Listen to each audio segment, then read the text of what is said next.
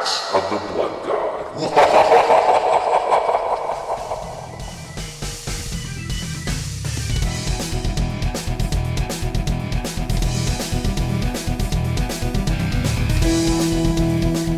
Welcome to another episode of Axe of the Blood God, US Gamer's official RPG podcast. I'm your host, Kat Bailey. With me today is Nadia Oxford, my lovely co host. Hello. Hello. And as usual, we will be talking about RPGs, big and small, Western and Eastern, because they are the only thing that can dull the pain and the existential terror that we are currently going through in the wake of the rather shocking result from last night. Yes, I- I Um, need all the RPGs and some soup. Yes, uh, I, I promise. We're, we're going to talk about the fun stuff today because what are video games if not escapism? Mm-hmm. Yeah, we're not going to dwell too much on this election, don't worry. Um, but suffice it to say, I came very close to being like, you know what? I don't really feel like doing the podcast this week. I don't really feel like talking about video games. But, you know, sometimes you just need video games to be like, you know, this is a world that I can escape into for a few hours at least. I agree, 100%. And uh, like I was saying to Kat, maybe it's a little bit of ego, but I like to think that we can be there to, you know, help you guys if you need it to, and just kind of talk and, and let you escape for a little while. And amusingly enough, we'll be talking about a game called Tyranny today. The fates align. we'll be imagining uh, RPGs from the point of view of the villain. Mm, and we swear to God, this was not planned. This was all planned beforehand. This is all so topical. I just, I don't know. Um, we will be talking about Mass Effect Andromeda and the large number of new, uh, new information that recently dropped, and hopefully we'll have time to get to an RPG pitch. Mhm. Finally, yes, we're gonna do this. we made all this I noise promise about we got it all lined up. all right, so let's do this, Nadia. Mass Effect Andromeda. Tons of new information Mhm. just came in. Um, so, a few things that we know about the upcoming game. First thing we know is that you will be playing as one of the Ryder twins, either a lady or a guy, Scott or Sarah Mhm. and that you'll have a dad named Alec Ryder because all video games to have to have dads now because all the game developers are growing up and having kids and You see- like I identify with the dads now. I- I'm okay with this, but uh, I-, I think we should. Uh, Square Enix needs to go back in time and kind of retroactively in- include their dads. Like, I want to see a game with Laguna in it. Ooh, there you go. Yeah. I love Laguna. Yeah. So I am pro dad, but uh, it has to be like we have to acknowledge the dads who have come before. Yes, we do.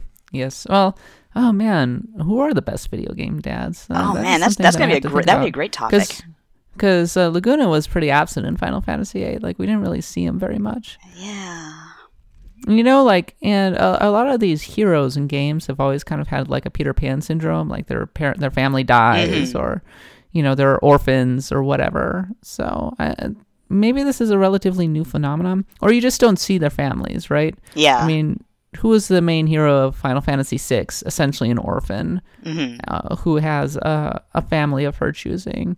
Uh, you never, you, you rarely see the parents. If you have a mother, like she's just the NPC who helps you out sometimes. Yeah, and uh, in Earthbound, dad is a phone. yeah, literal actual phone. In Pokemon, you never see your dad, except in Ruby and Sapphire, where the dad is the gym leader. That's leader right. He's the gym leader. I really like that. I thought that was really cool. that you have to fight. But beyond that, like beyond Norman, I mean, it was always a running joke in, in Pokemon that Ash was like, "Where's my dad?" Yeah, What's that's kind of going on? Um, aside from your father, Alec Ryder, you have Liam, who is a human squad mate, an ex cop. and you have uh, Peebee, who is an Asari. And apparently, there will be a new species called the Ket, who will be more of an antagonistic role. Uh, you are going to be traveling in the Andromeda Galaxy. Um, it's kind of like um, have you ever watched Macross, Nadia? Uh, I have not. Um, well, I think I've dabbled in it because I've. It, it kind of it's at the back of my mind for some reason, but no, I probably don't know it nearly as well as you do. one of the key kind of universal plot points is that at the end of the original Macross, um, all of these large self-contained colony ships called like mega roads uh, go out into the universe, right? Mhm. And are trying to seed humans throughout the galaxy because that's a good idea. Yeah, that's uh, that's worked really well well for us down here on Earth, guys. and you get to see their different stories. And of course, there are always idols involved because power of music, love and peace, and all that stuff. hmm But the reason I bring this up is because the the Mass Effect Andromeda idea is kind of similar. Like we're going out into the universe, we're trying to seed humanity, we're exploring. And on the one hand, that's like a really cool idea, but it's also kind of like reminiscent of what I was seeing in in Macross. So. Yeah, that's that's kind of neat though. Um, I mean, humans we're kind of screwed up. We're we're endlessly fascinating creatures, and and again, that's ego speaking. But I think we're kind of neat, even when we're assholes. Oh, I like to believe that. I like to have faith in my fellow humans, but I'm Me not too. feeling it right now. I Oh, understand. I'm sorry. I keep doing this. Oh my god. Let's keep talking about RPGs. Um, so I like that they are getting away from kind of the established galaxy of Mass Effect because Mhm. like what that was one of the things about Mass Effect was that you walked into this world where like there was an alien console. Um, you were this like uh, you were going to like these big established places like the Citadel. Uh, there were these ancient gates that you didn't really understand what they were there for. And actually, I loved the twist at the end of the original Mass Effect. And I won't spoil it if you've played if you haven't played the original, but the original Mass Effect just had the best twist in regards to those. Uh, it, it was strong stuff. So, but it's good to get away from that and kind of establish a kind of a new setting. You know what I'm saying? Yeah, like um, I'm always kind of sad to leave behind an old universe, but oftentimes just going into a new one, like you have to just kind of making that break is makes it so easy to appreciate the the game that comes next. Uh, so in other words, it's a hard break, but it's usually worth it in the end. Well, you know, after a trilogy of Exactly. Mass Effect, I think that if they had just picked up with Mass Effect 4 and put it back in the same galaxy, I think it would have been kind of stale. hmm So I was like, oh, and now we've got the Ryders, and Alec Ryder is an N7 agent, just like Shepard was. And it's like, yeah, yeah, okay. and who are the big bad guys who are coming in, extragalactic threats that are coming in this time? Yeah, So the fact that it's going into the Andromeda Galaxy just gives it a different flavor, and I'm immediately in favor of that. yeah, I- I'm pretty okay with that myself. Uh, so apparently, romance options won't be limited by the gender of your character, which is um, nice Yeah, because in the original Mass Effect, uh, that was always kind of a thing. They like made a big deal about the fact that you could have a quote unquote lesbian relationship with the Asari who don't have gender, Yeah, which always, uh, on the one hand, I always thought it was kind of neat that the Asari don't have gender. yeah, that's Um, that's nice.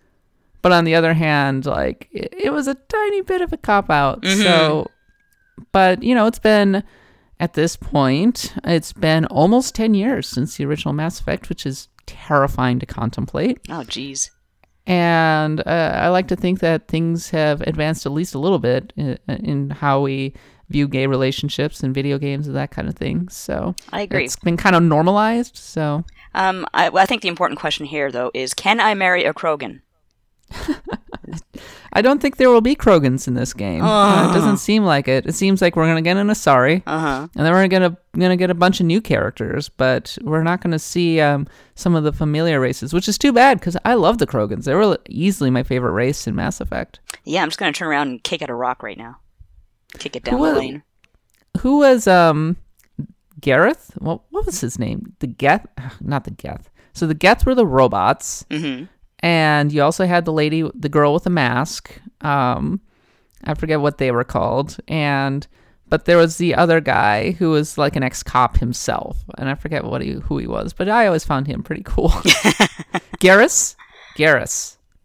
Yes, yes. Okay, I have a bunch of friends who have a huge crush on him, and he's all right.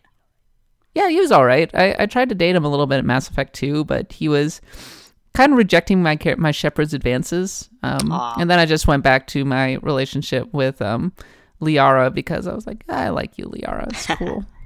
When we were going to go fight the shadow broker i was like oh yeah. Like liara and i were like walking with purpose to go fight the shadow broker. I'm like Striding right, together. yeah liara this, this is great. This is a real relationship now. Let's do this thing. yeah, exactly.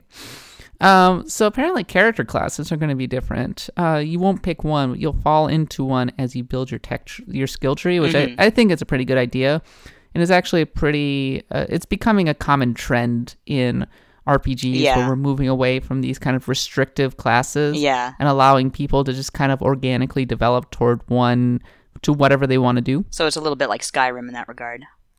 Yeah, but I think the downside of that is that you can build. It's a little. E- it's a lot easier to build super characters. Yeah. and you can't have defined. I, I think it's a lot easier to min max. You can't as easily have defined strengths and weaknesses in your design. And I, I think in general, um, forgive me for using this word. I think it's a more a, a cat more flexibility isn't necessarily a bad thing, but it, it does feel like it's designed to cater to more casual uh, fans who don't want to put a lot of thought into maximizing their particular class. And I think that, I mean, we'll see, but it seems like a recipe for something that is as brokenly powerful as Skyrim. Yeah, but uh, I don't mind that so much. I am going to I be suppose. a god. And you know, Mass Effect was never exactly known for its mechanical death, even in even in the original Mass Effect. Pretty much. so apparently, Paragon and Renegade are gone. Yeah, Yeah, that's yeah. uh, that'll take some getting used to, I guess. Well, Bob was saying. Uh, I remember when we were having we had Bob on here. He was saying that kind of the good evil meters were kind of a thing of the of the last generation, and developers have really moved away from that. Yeah. What do you think that is? Pardon me. Why do you think that is? Why have we moved away from that? Yeah. Um, a little too black and white, I guess. Uh, there's a there's a vine by I can't remember the guy's name, but he's this like cute little kid who does these uh, vines related to video games, and uh, he has one like you know playing a Bioware game, and he presses the button for hello, and it says the character says hello, fucker, I'm gonna kill your family, and he's like, what the hell, I didn't do this. so, So yeah, so it takes away kind of the the actual role playing, and it become creates a character that you're like, what? I don't want to be like that. I want some nuance. Yeah, exactly. Because let's face it, people are people are nuanced for the most part. Um, when they make choices, even if they seem like bad most part. choices, they usually have reasons. I can think of some people who are not nuanced in the least. that too.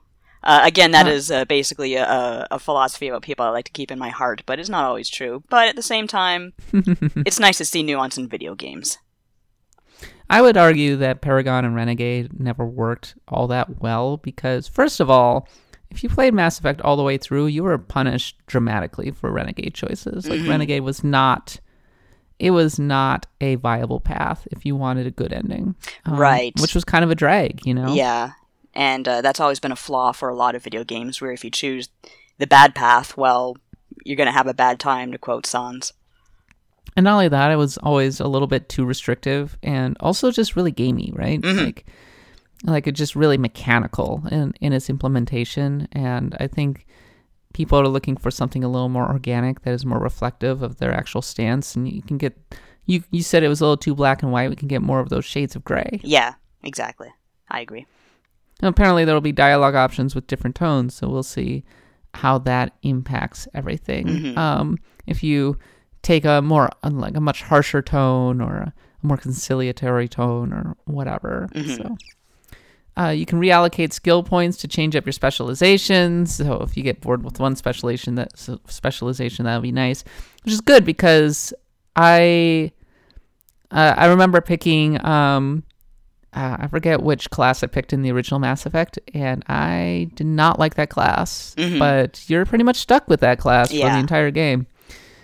I, I had a lot of success with being a sniper, especially once I leveled up my gun a little bit and figured out how to steady my hand. oh my god, the shooting in that game was so bad. Did you play the original Mass Effect? I have not. Um, Really? Did I've- you play Mass Effect 2? no, I have not.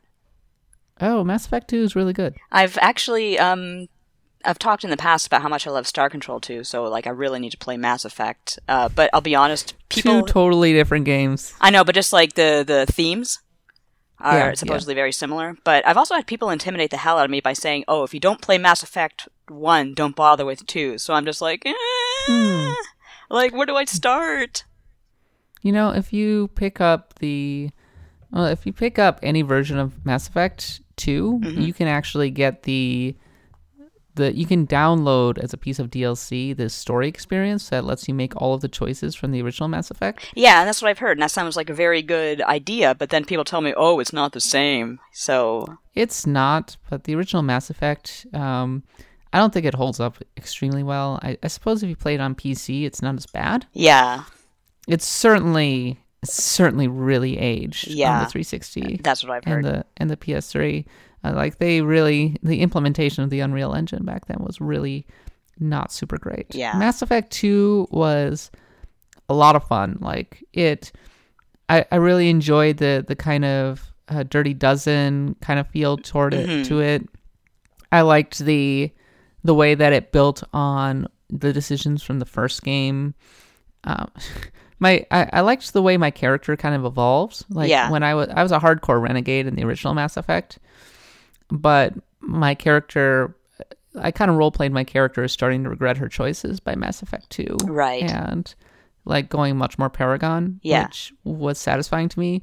And the suicide mission at the end is just fantastic. It Mhm. is just such a great culmination of everything that comes before it. and then there's three. That's leading up to that point.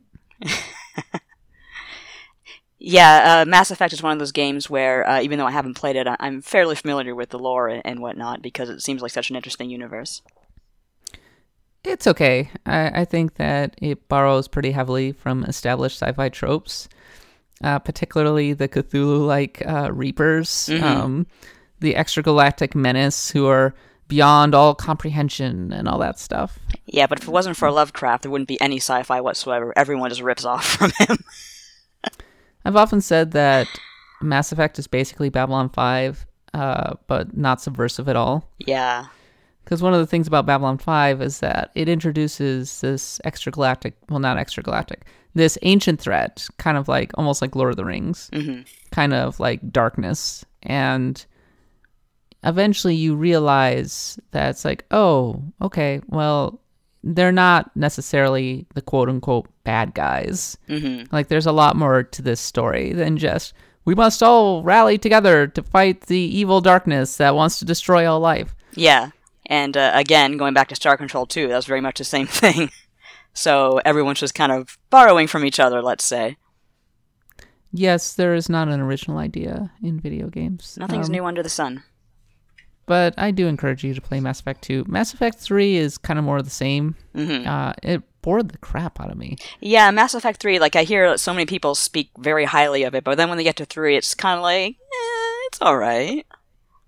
Yeah, I, I find the original Mass Effect trilogy to be pretty flawed, hmm to be honest. It had a lot of good ideas, but I think Mass Effect 2 was the best of them. And even then, it just streamlined the hell out of all of the good ideas from the original. hmm Y- you know, there's one thing about the original that they took out in 2, and I always really hated, hmm was the seamlessness of losing your ship when you went on a planet. Right. Because when they took that away and just made it a loading screen, Mm. like I lost the sense that I was actually in a spaceship. Yeah. I lost that kind of sense of immersion, and it became a lot more artificial to me. Yeah, that's understandable. Yeah, it was it, was a drag, let's say. But oh, and Mass Effect Two has the best DLC as well. Mhm. But I digress. If you haven't played the original Mass Effect, I I have uh, a friend and former guest in this podcast, uh, Rowan Kaiser, who is of the opinion that Mass Effect is like one of the 10 most important games of the past like 15 years or whatever. I strongly disagree with him on that front, actually. I think Mass Effect was fine, but I think its influence is actually pretty limited in Right. the grand scheme of things, and that it was a deeply, deeply flawed series. hmm But it, like I said, certainly it certainly has a following, and it's not without merit. Yeah, I have uh, many, many friends who think very, very highly of two at least.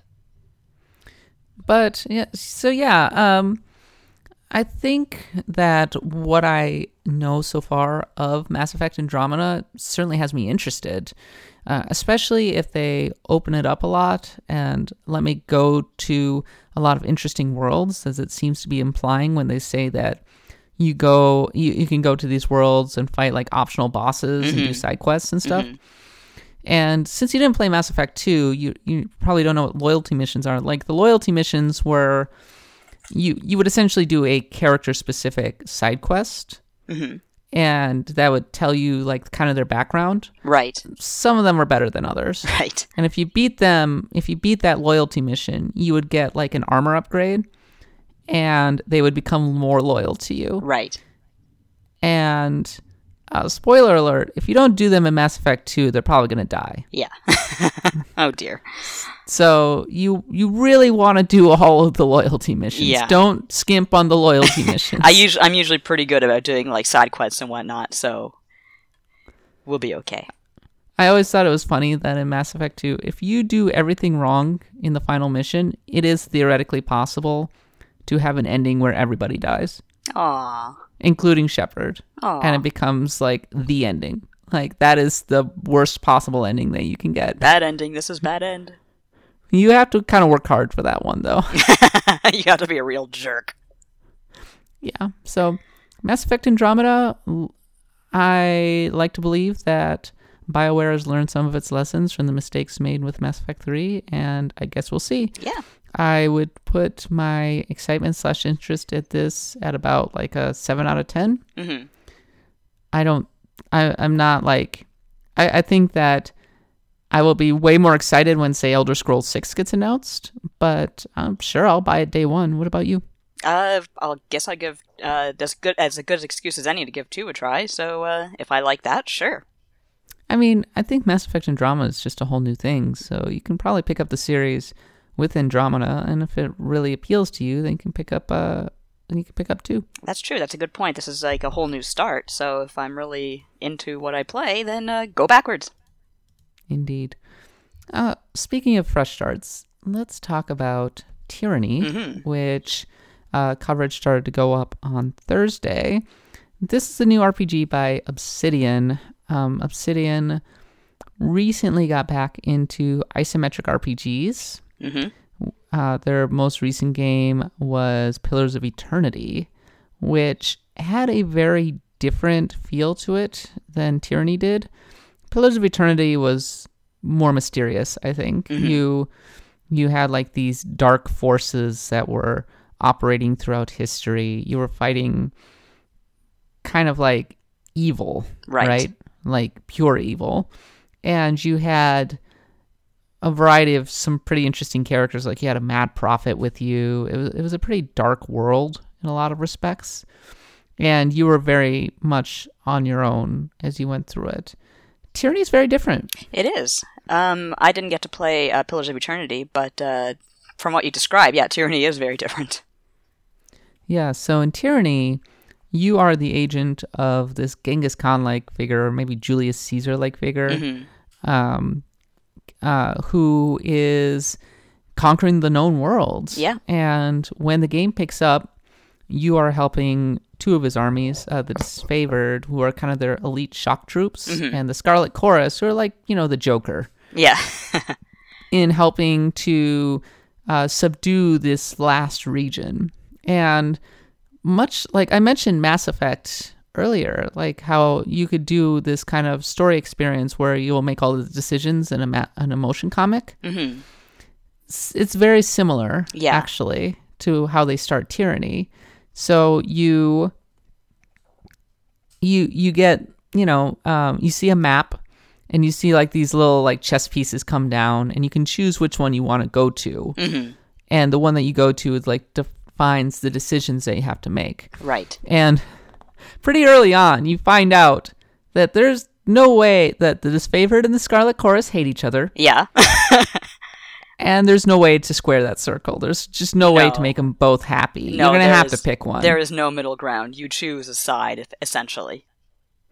There's just no way to make everybody happy. Like people are going to become mad at you. And so I discovered that in kind of the harshest terms possible when we were fighting to conquer this um, this temple, Mhm. like this this haven for magic users. Right. And as a magic user myself, I was like, lots of good loot. Yeah, let's do this thing, right? And I made a decision to save these books, which were apparently against the law of Kyros. Mhm.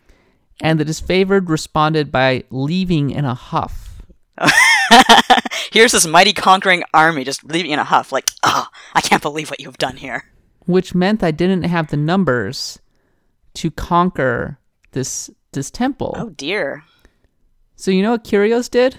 What? He nuked it. He nuked it. That sounds like something he would do, going by what the whole plot, plot of the game is, which is um, there is a rebellion, and if you don't quell this rebellion, everybody dies. Yeah. He's just gonna assault that bit of Earth. He doesn't care. Yeah, exactly. He he issues these edicts and it's like if you do not follow this edict, sorry, you die. Yes. Everybody dies. All of the people die. So you better fulfill your mission. Yeah, that's a hell of a motivator. Yeah, exactly. So yeah, I felt a little dumb uh, for trying to be so conciliatory and also trying to protect all the things. Because in saving some tomes, I accidentally got the entire damn library nuked, which was a little embarrassing. Whoopsie, my bad. How about you, Nadia? What did you experience? Um, I h- didn't have anything quite as earth shattering as that. Um, I basically favored the um disfavored, if you will. so yeah, that's you can't do that. They're disfavored for a reason. Well, I sided with them for most of their decisions, and I came out okay in the end. Uh, we had this conflict with this, um, I forget what the name of the judges are who work under Kyros, but uh, one of them went rogue, and since he was a huge giant, basically stopping him turned out to be a real um, task. So it came down to okay, am I going to throw the Scarlet Chorus against this big monster, or am I going to like throw the Elite disfavored against him? And I'm like, uh, you know what, the, the Scarlet Chorus guys, you guys have the the advantage of numbers, so you go you go do that thing over there. And the Dishonored were uh, sorry, the disfavored were were quite happy with that decision. Um, he was stopped and uh, there was a big earthquake and there was a lot of damage done but uh, uh, you know at least we, most of us survived Well, that's good. there were there were no That's of the- libraries nuked at least That's one of the big things about tyranny. Actually, is that you have these world, these areas that can be changed dramatically or be very different depending on the decisions that you end up making. yes Hence the nuked library. and the shattered earth Yes, exactly. Like so, uh, kind of a kind of a cool idea there by Obsidian, I think. hmm So I'm curious did did the game start for you with a rebellion um, that you had to stop? Yes uh, did you not get the same scenario Yeah, I got the same scenario where like it opens with the skull and like the fires, like the lava's pouring pouring out or something. yeah yeah or the or the blood water. I guess. Yeah. I guess it was like blood water. there was blood involved and it was coming out of someone's eyes so and you had to conquer this village that was full of rebels. yes and the disfavored and the scarlet chorus are working with you and it picks up and comments on a lot of the decisions that you make. Yes. And you kind of build your reputation in this early act. And so uh, uh, characters for me like because i was always trying to strike bargains like my character was a diplomat Mhm. a diplomat spellcaster. So i was always trying to like negotiate truces and like because the Scarlet Chorus was always wanting to integrate people into their ranks rather than kill them outright, like the disfavored, I always went with the Scarlet Chorus, Mhm. which is why the disfavored didn't really like me. the disfavored just wanted to kill everybody and salt the earth. Yeah, basically, uh, the disfavored are very, are mostly interested in like elite warriors, um, whereas the Scarlet Chorus they'll recruit anyone to bolster their numbers. Pretty much. They're like the Zerg. Yes, And their leader is like the Joker. He is like this kind of demonic character with like fire coming out of like everything. various everything and, and he he's like comically evil like uh mustache twirling evil I actually saw him referenced in the lore, but I didn't actually get to meet him. yeah you meet him in the tent Oh, okay. uh you see him arguing with um you see him arguing with the disfavored general and all they do is frickin' argue Of course. until things come to a head a little bit hmm and you you pick up you pick up a party pretty quickly hmm So you see, you pick up a guy who has like all of his armor fused to him. Cool. Yeah, this is kind of interesting. He seems like a nice guy. How does he pee? Uh, it doesn't really explain to that one. Come on, video game, step it up. Uh, he like is sided with the disfavored, but then you also have a lady that you meet like really early on who's like kind of a crazy warrior, and she works for the Scarlet Chorus. So the guy with the armor fused to him is a tank, and she is an kind of an offensive, well, not an offensive tank. She's like pure DPS. Like she goes in and she can like shoot fire arrows, but she can also like slash and slash and burn with like dual wielding daggers and stuff. So sh- she's pretty good. And the trouble is, depending on your decisions, you can piss off some of your party members so much that they'll just quit, I am outie.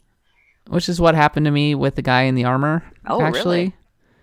Yeah, uh, I pissed off the disfavored so much that he was just like, "Nope, can't trust you. You're crazy. I don't like you.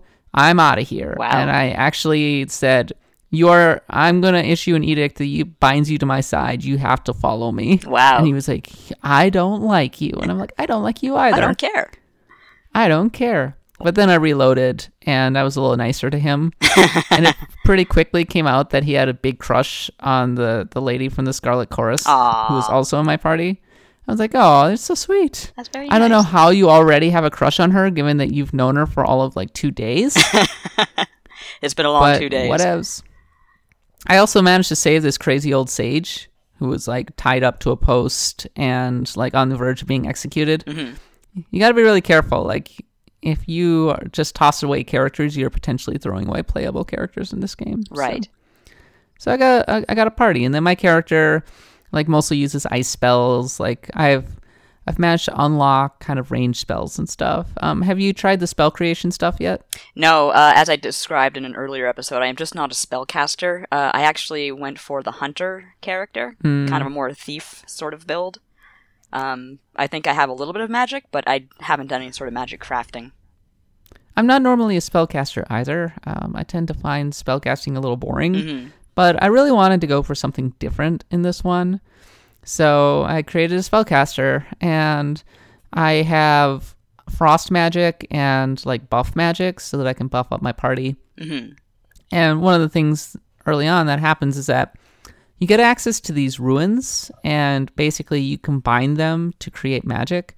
So you have like a distance rune and a close range rune, and then on the other side you have like the vitality rune, the, the frost magic rune, and you know something else. And then you can further augment them with like uh, elemental runes or more powerful runes to create even more powerful spells, but they're like one use. Right. So you kind of got to be careful with how you use them. Kind of an interesting system. Yeah, that does sound pretty fun. Um, and saying that as someone who's really not interested in magic spells, but I do like the idea of like kind of having more control over what your spells can do. Right. Uh, the basic spells, you just once you get runes, you can craft them anytime you want and just attach them to anybody. Mhm. It's it's the augmentation um, effects that you have to be a little careful with Right. because that's only a one one off kind of thing. So, but and then you also have kind of a limited space for being able to actually attach these spells to your character. Mm-hmm. So you have to think pretty hard about which spells you actually want to uh, power yourself up with. And I actually really regret taking the these stealth spells for my character because I assumed that I would want to be able to uh, escape at a moment's notice if I was getting targeted, and then like reoriented myself and just keep hitting them from a distance. The problem is that the stealth spells ca- take way too long to cast. Yeah, yeah. Um, I I think I ha- actually have a stealth spell because I, I'm a hunter, but uh, I noticed some spells take longer to cast than others. The hunters are pretty powerful in this one, right? Like, it seems like the bow attacks are quite good. Yeah, I got a bow attack for, as my primary attack and a javelin as my secondary attack, and uh, so yeah, I'm just kind of nice. standing back while um, my other characters like you know get hit in the face, and I'm just like do do do plink plink plink. Feels like ranged attacks are really, really good, actually. Yeah, I'm always good with ranged attacks. Assuming that they don't get through your meat shield to come and get you. Yeah. Because if they do that, you're kind of have screwed. a problem. Yeah, you really do. Uh, I luckily the meat shield, um, the fused armor guy is like super strong. Well, he's made of armor. He is in fact made of armor, and I was having a lot of luck. Just I would when people were coming at me, I would have. So I would have Scarlet Chorus Girl shoot a burning arrow to start one of them on fire, which would freeze them right, as they were going ah. running around screaming. I would have him taunt another so that they would come after him Mm-hmm. and engage him. And I would have my main character use a ranged frost spell to freeze others. Mm-hmm. and I was able to kind of carve through the enemy party like a hot knife through butter. Nice. And I had a sage who would also periodically help heal me. Like I felt pretty powerful, like re- almost right from the outset, Right. which is nice. Uh, I, I think that was also the case with Pillars of Eternity. Um, almost right from the start, you have tiered spells that are pretty strong. hmm So here's the difference between Tyranny and Pillars of Eternity. Pillars of Eternity was a much stricter Dungeons and Dragons kind of Yes, system it was. From what I where you had encounter powers and you had powers that you could only use like a couple times per rest Mhm.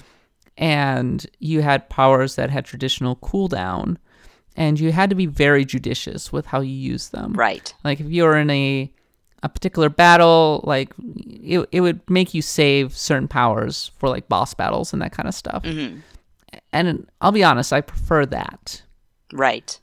I see a lot of developers, a lot of designers now saying, "Oh, well, we want people to actually use the powers that they have, um, even in regular battles, because they're saving them too much." hmm But I would actually say that it adds to this. When you're fighting a boss battle, you want to feel like you have that extra reserve of power to start bringing out. Yeah, but at the same time, I'm the kind of person who's really paranoid about using that kind of power ever, even against bosses. I'm the very much the person who has like those 50 ethers at the end of the game that they never used. right? Because you're always like, oh my god, this is way too hard to get. Yeah, and then you're like, oh, boss battle, I should use one now. But what if I come up against a harder boss? So, and at the end of the game, it's like, oh, I can make a house out of these. But I, mean, like you could always just go to a campsite and recover all of your stuff away. That's it's true. just it's just resource management, right? Like, Yeah. making sure that you properly use all of your resources and don't just go, well, I'm gonna dump everything into uh, this little goblin guy.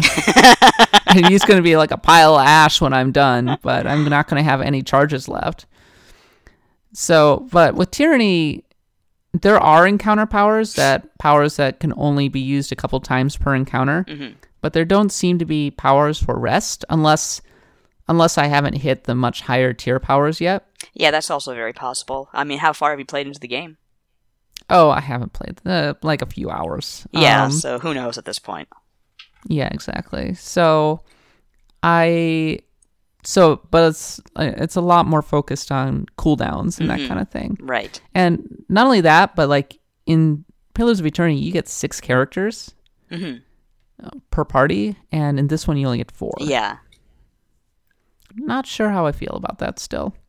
I guess uh, if you have like more free rein with your powers in uh, tyranny, then that kind of makes up the difference. But uh, yeah, I see where you're coming from. I suppose. I think. I mean, I think the problem is with. So I asked them why why only four as opposed to 6 Mhm. and Obsidian was like, "You can go back to a previous episode and listen to our interview with the with the Tyranny uh, development team. I will even link it in the show notes if you want to hear my interview with them." But they were like, "Well, we wanted a um, we wanted something that was easier to manage Right. I can understand because that too. six characters is kind of hard to manage at any given time which to me doesn't hold a ton of water because you can save it Mhm. and or you can just pause it set That's up all of your moves Yeah. unpause watch how things are going pause move people around unpause watch how things are going. It can be a little chaotic but i sort of feel like four characters might limit your options a little too much. Hmm so. I'm someone who who likes to keep things organized, so I'm actually a little happier with just having four versus six. But I can also see why the the lack of options would make someone like you a little more unhappy about it. i think the problem is in games like these you always have to have a tank hmm and you always have to have a spellcaster Right. and you rarely are in a situation where you can just go without. Like I, I think the peak example of this is in Dragon Age, where magic was just uber powerful, the original Dragon Age, Mhm. and you so really you already had a minimum of two slots accounted for, and there were people like, oh, well, if I was a rogue and I just had like a ton of potions, I could keep my party alive. But that, I mean, that was kind of almost like a challenge. Like Yeah. saying, oh, I'm gonna. I'm gonna I'm gonna fight against these artificial limitations. I'm just gonna challenge myself and not use a mage. Mm-hmm. And I think that's once again the case in Tyranny. I think I think mages are once again very powerful.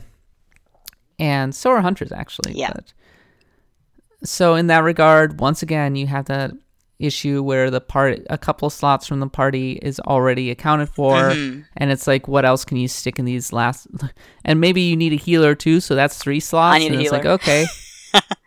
And then it's like okay well i got one slot. What do i want to put in there? I guess a rogue maybe or a hunter? I don't know. Puppy dog. an offensive tank. Mm-hmm. so uh, that's why i prefer to have six. I like to have a lot more flexibility Yeah, I, in my c- party I can building. understand that. But especially because party building is my favorite thing to do in an rpg it's my absolute favorite thing yeah, see, I think we've had this discussion in the past with me and jobs and stuff like that. I tend to get int- inti- intimidated a lot more easily. So Mm-hmm. I'm okay with just having less options, but at the same time, I understand why other people would be like, no, I want like a party of six white mages. And I, indeed so nadia are you enjoying tyranny I am. Um, it runs a little slow on my computer, strangely enough, and I have an okay computer, but uh, I'll, I'll definitely be uh, resuming and seeing how far I can get before I just die horribly or whatever fate has planned for me. I am enjoying Tyranny as well. Mhm. I think that there are some smart design decisions going on. I really like how different and interesting it is to get dumped into this this system where you are the establishment. Yes, You are part of the empire and you can go in a lot of different directions. that's neat. I think there are really a lot of intriguing role play- playing possibilities in there where you can really go in a lot of different directions, which I think is always a great thing to see in an RPG. Mhm. I think that it's definitely a lot more streamlined than Pillars of Eternity, and I miss some of the the more nuanced systems of Pillars of Eternity, and I prefer the the stricter Dungeons and Dragons style. hmm But I can see why they went for a slightly more casual approach, and I don't think it completely compromises things. Like, Right. there's still some nice skill trees, and you got your classes and stuff, and and like the battles are still reasonably fun. So it Yeah. doesn't completely compromise the game. I'm just like, eh, From what I, from what I played, even though it's uh, a, a small bit, uh, it, it's a it's a well built game. You can see a lot of work and love went into it. yeah. I I always trust Obsidian to know what. They're yeah, like I, I just spent all this time just reading the lore and, and the character information and stuff like that, and that's always uh, fun to do. Even better, I haven't run into into any bugs yet, so I'm Yeah. sure that will change. Neither have I. But I, I'm I'm kind of wondering if Tyranny will actually get picked up and noticed because I it's hope been flying under the radar all year. Like it feels like everybody's been kind of forgetting about it. Well, we're talking about it. But oh, we certainly are. But that's because we're the RPG podcast. That's we true. we try and notice all of the RPGs that are worth talking about. And Tyranny is certainly worth talking about. So we'll we'll, re- we'll revisit a little bit down the line Yeah, I'd like to. um, after I've had a chance to like really like play it and wrap it up. But so far so good. Yeah, so far so good. So far, so good. Okay, before we move on to the final subject, let's quickly do a little thought experiment. So, one of the conceits of tyranny is that you're the villain. Uh huh. Like, you're the bad guy. You're the evil empire that all of the characters in Final Fantasy are fighting. And so, I, I, decided to have a little fun with this idea and ask what would other RPGs look like if you were playing as a villain? Okay? Mhm. Here's my first one, Nadia. hmm Sephiroth in Final Fantasy VII. Well, he can. He probably just like summon the universe to, to to crush whoever annoys him. Like someone's in front of him in line and is like, "Uh, uh-uh, uh, I'm summoning the universe to crush you." So I'm imagining something almost like Witcher 3, Mm-hmm. right? Okay. So instead of being a party based RPG, you're a single character. Almost like Lightning Returns, actually. Mhm. Right? And so, you know, you can even imagine the battle system where it's like duels with enemy characters. That'd be cool. Big sword. and everybody's on your tail. The Shinra are on your tail. The uh, the party members from the Avalanche is on your tail. Um, you fight all the way through Shinra and ultimately kill the president. Uh, and your whole goal is to cast meteor and bring it down upon the planet. Yeah, and you can uh, kill that big ass snake too, Yeah, exactly. and exactly. then pale it on a on a tree trunk. and as you become more and more powerful, like your powers stem from like the black materia and like Jenova Mm-hmm. Or something. or something. Yeah, I don't know, but I, I think that it would be kind of the anti-hero RPG, right? Yeah. Like and and at the end of the game, you are you know you're the one winged angel. You're like super powered. Yeah. and you have all of these abilities, but you're fighting multiple high high level heroes. Yes, that does sound uh, that sounds pretty cool. I could I would play that, no doubt. I would in fact play that, and I'm surprised Square Enix hasn't already made it. Well, if, even if they did make it, they'd probably like jam up the story with a whole bunch of uh, compilation of Final Fantasy VII junk. Because Sephiroth is Sephiroth the most popular villain in Final Fantasy. He is I up would- there, definitely. I would wager that he is. I don't think he was the best villain. Mm-hmm. He he had mommy issues. just a few. He was crazy. Uh, he was genetically enhanced or something. I don't know. Um, I think Kefka was a much better villain than Yeah, uh, Sephiroth ultimately was. yeah, But I think that his journey would be a compelling game. it would it because it, it it stretches across the world. Whereas Kefka is once he Kefka doesn't really go anywhere. he he go he lives in the Empire and then he sits in a tower and that's his journey. So yeah, I see where you're coming from. Uh, uh, uh, uh, uh, uh. I think that being Kefka could be a great RPG. Here's why. So, first of all, you would have a party. Your party would be like the Imperial soldiers. Mhm. And a lot of his story, uh, initial story arc, is him plan- plotting against Emperor Gestahl. That's true. So, you would be simultaneously undermining the Empire, um, but also working for it. Right. Okay, that would be kind of interesting. working towards your own goals. And it's not quite as clear cut as Final Fantasy VII, but I think that there's space uh, to do some interesting and fun things with that. Yeah, yeah, I I agree. Okay, yeah, you sold me. I, I could deal with that. Of course, I'm pro anything Final Fantasy VI. So if Square Enix gave us any sort of supplemental material like they've been doing with Final Fantasy VII for a million years, I'd snap that up. I kind of want to hear like, do you have any uh, good RPGs that would be more fun if you were the villain, or at least pretty fun if you were the villain? Well, there's one thing I can say is uh, even though Final Fantasy IV The After Years was a bad game, I really like the fact you could play as Golbez. Um, I think he had the Mm. only interesting part of that whole story.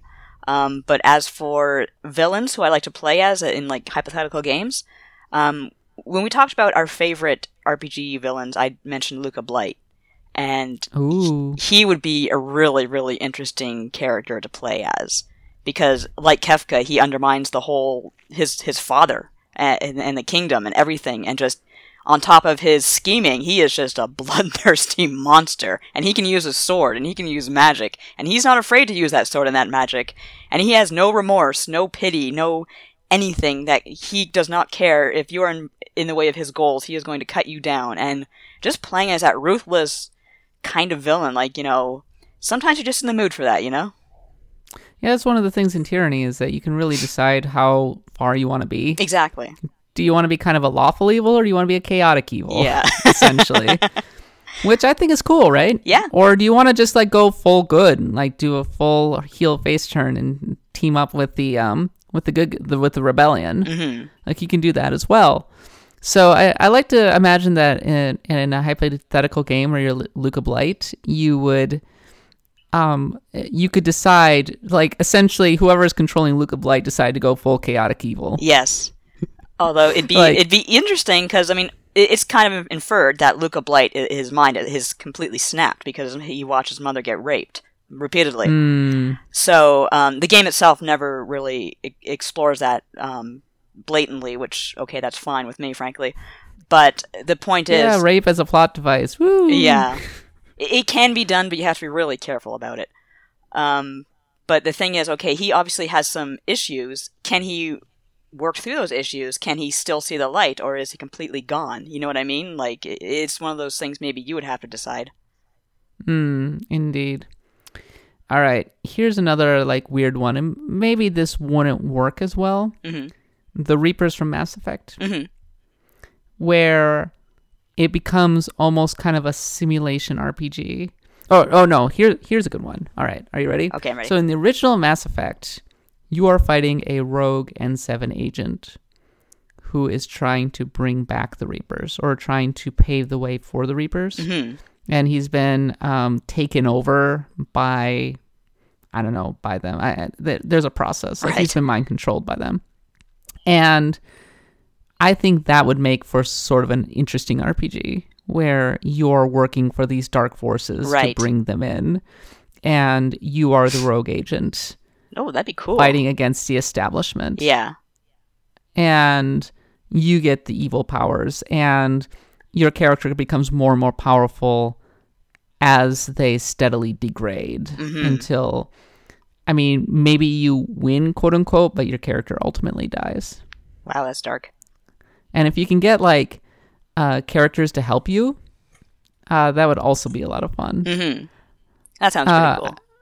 Yeah, no, so I would I would definitely play that. That would be that would be an interesting kind of twist on the traditional kind of Mass Effect narrative. So, is there, is there are there any villains in Dragon Quest? Uh, I suppose most of the villains in Dragon Quest are these like nebulous, uh, more nebulous characters. I think who, four had, um, or was it six? One of them had this villain that was like an, an elf who had been really wronged by humanity and was really pissed off about it, who was definitely had the chance for redemption. But generally, you're talking about like all out evil, except, you know what?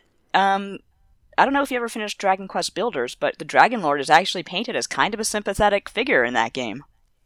Oh, because he it is yeah. stated several times that um, he is a savior to the monsters.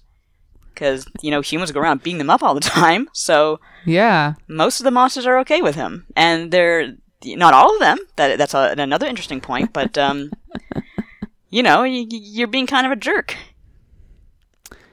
How about being a dragon in Skyrim?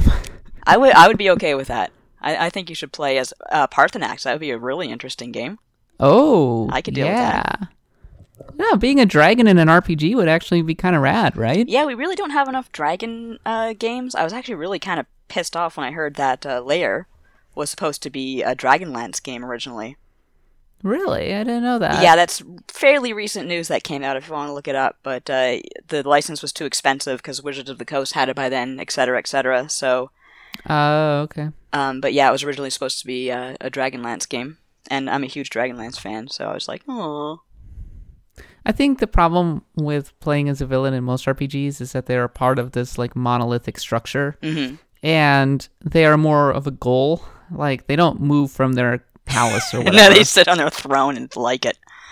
That's why characters like you know Sephiroth and uh, the the main villain from Mass Effect and things like that are kind of interesting because they are dynamic villains who aren't just waiting for you to come to them. hmm They are enacting their own plans, They're getting stuff and done. And I think that's the kind of RPG that I want to play. Yeah, absolutely. I agree. So I think we've uh, cited some pretty interesting uh, examples, though.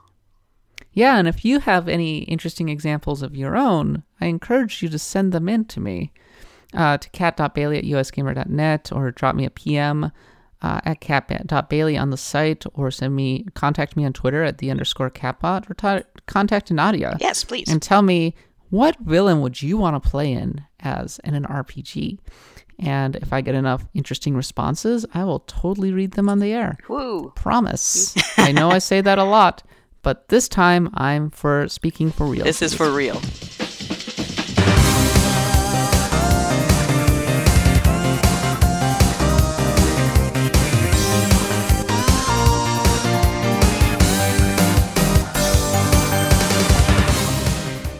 And speaking of reading stuff on on the air for realsies, let's do our final segment. It's time for our underrated RPG pitch. Yay.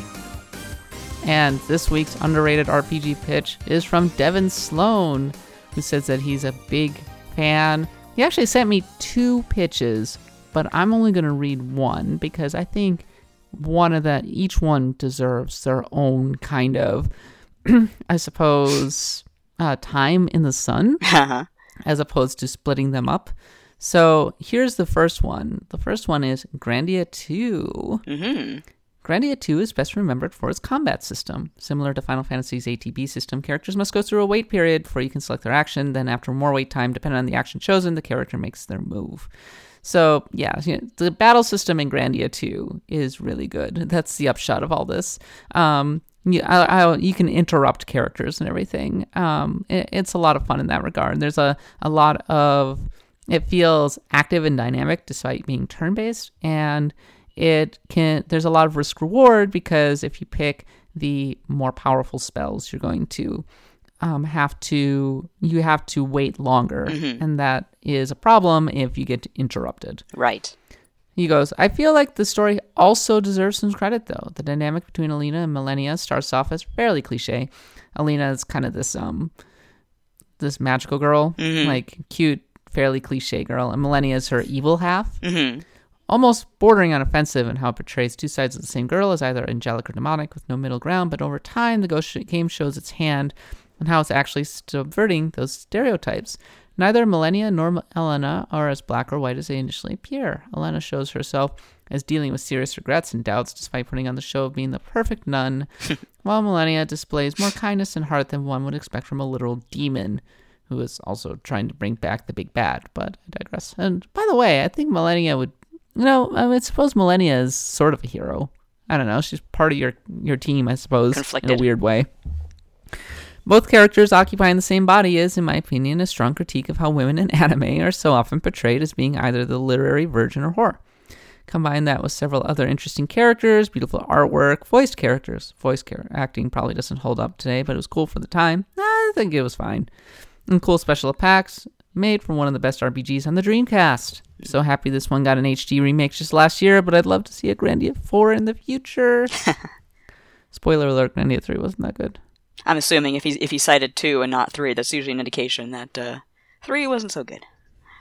Yeah, a lot of people were like, "Oh, the original Grandia was the best. Two wasn't as good." I thought two was really good. I played it on the Dreamcast. I really enjoyed it back in the day. Um, it was like one of the very, very few RPGs that came out in the U.S. on the Dreamcast. Yeah, the Dreamcast was kind of lacking. Um, I don't have it on the Dreamcast, but I did buy the HD remake, but I haven't played it just yet. Yes. Uh, I don't know that it holds up super well. hmm I, well, certainly visually, it hasn't really held up. It looked fine. It, it looked really good in 1999 or 2000 or whatever it came out. But it it, it now looks kind of like a slightly slightly more visually impressive uh, PlayStation game. Right.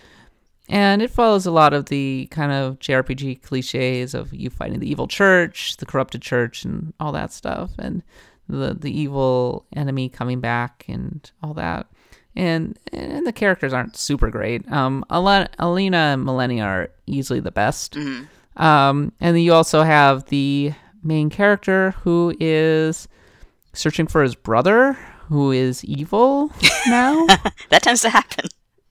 Yeah. So He's gone. Evil. my my lasting memory of Grandia 2 is how hard the second to last boss battle was because holy crap that was really hard because he would go so fast that interrupting him you you had to really be on the ball Right. uh, in how you uh, use your moves because you had to time out your super moves while also interrupting him at just the right moment. Right. And if he got off his super move, woe betide you because he would dramatically F you up with his really awesome and crazy good uh, super attacks. Well, so. he is a, a, one of the final bosses, so you got to give him that. I think I was a little underleveled when I fought him. That could be the case too.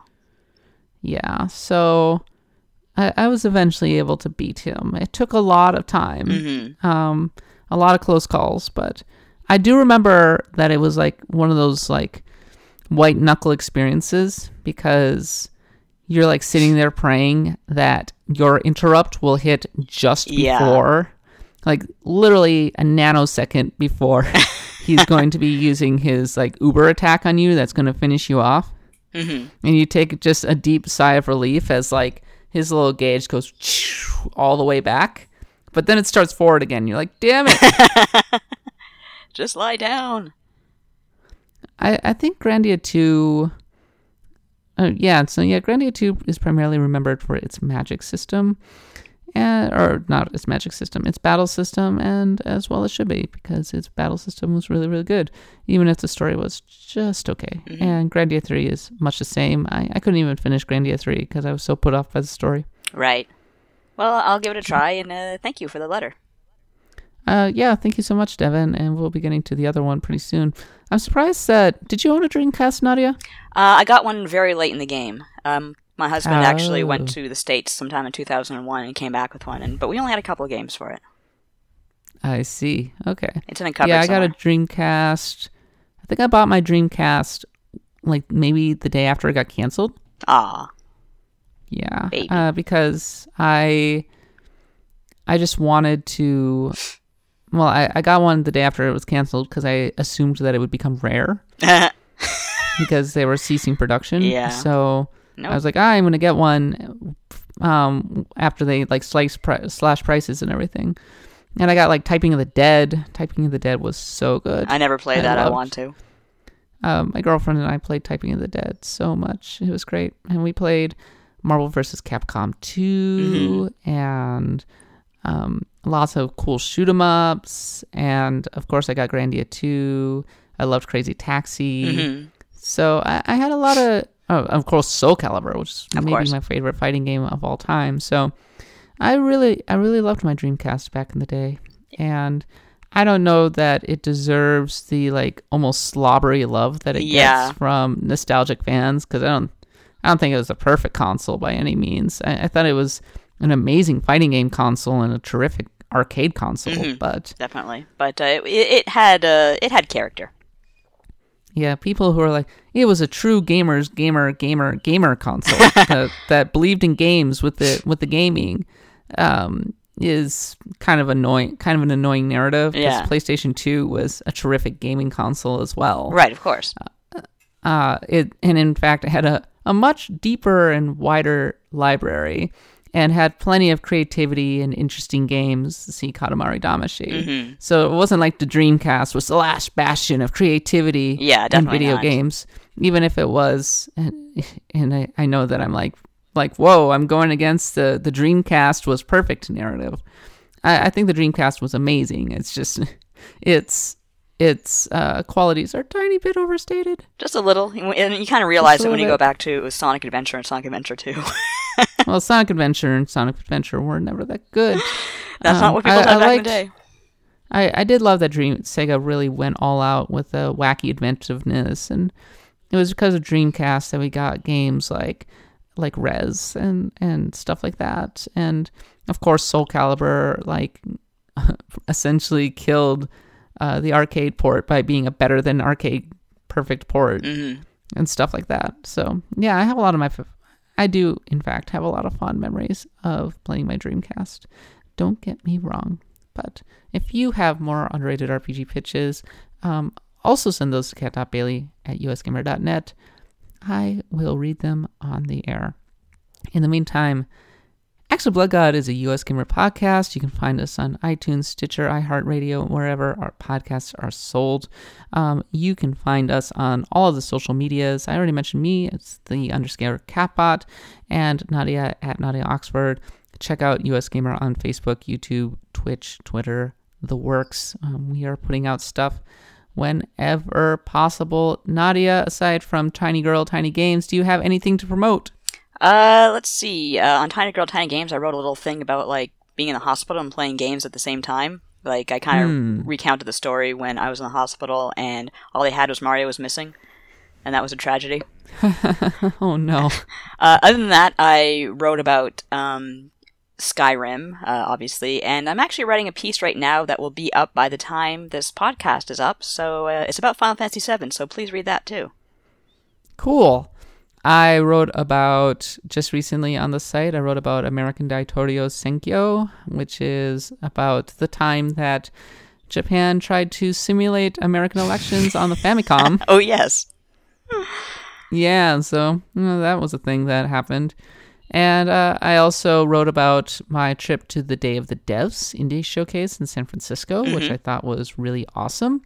I talked a little bit about my BlizzCon reactions. Um, we didn't talk about it on the show, but I think it's really awesome that Diablo is going to be essentially sort of kind of remade in Diablo 3 as a free update. That's awesome.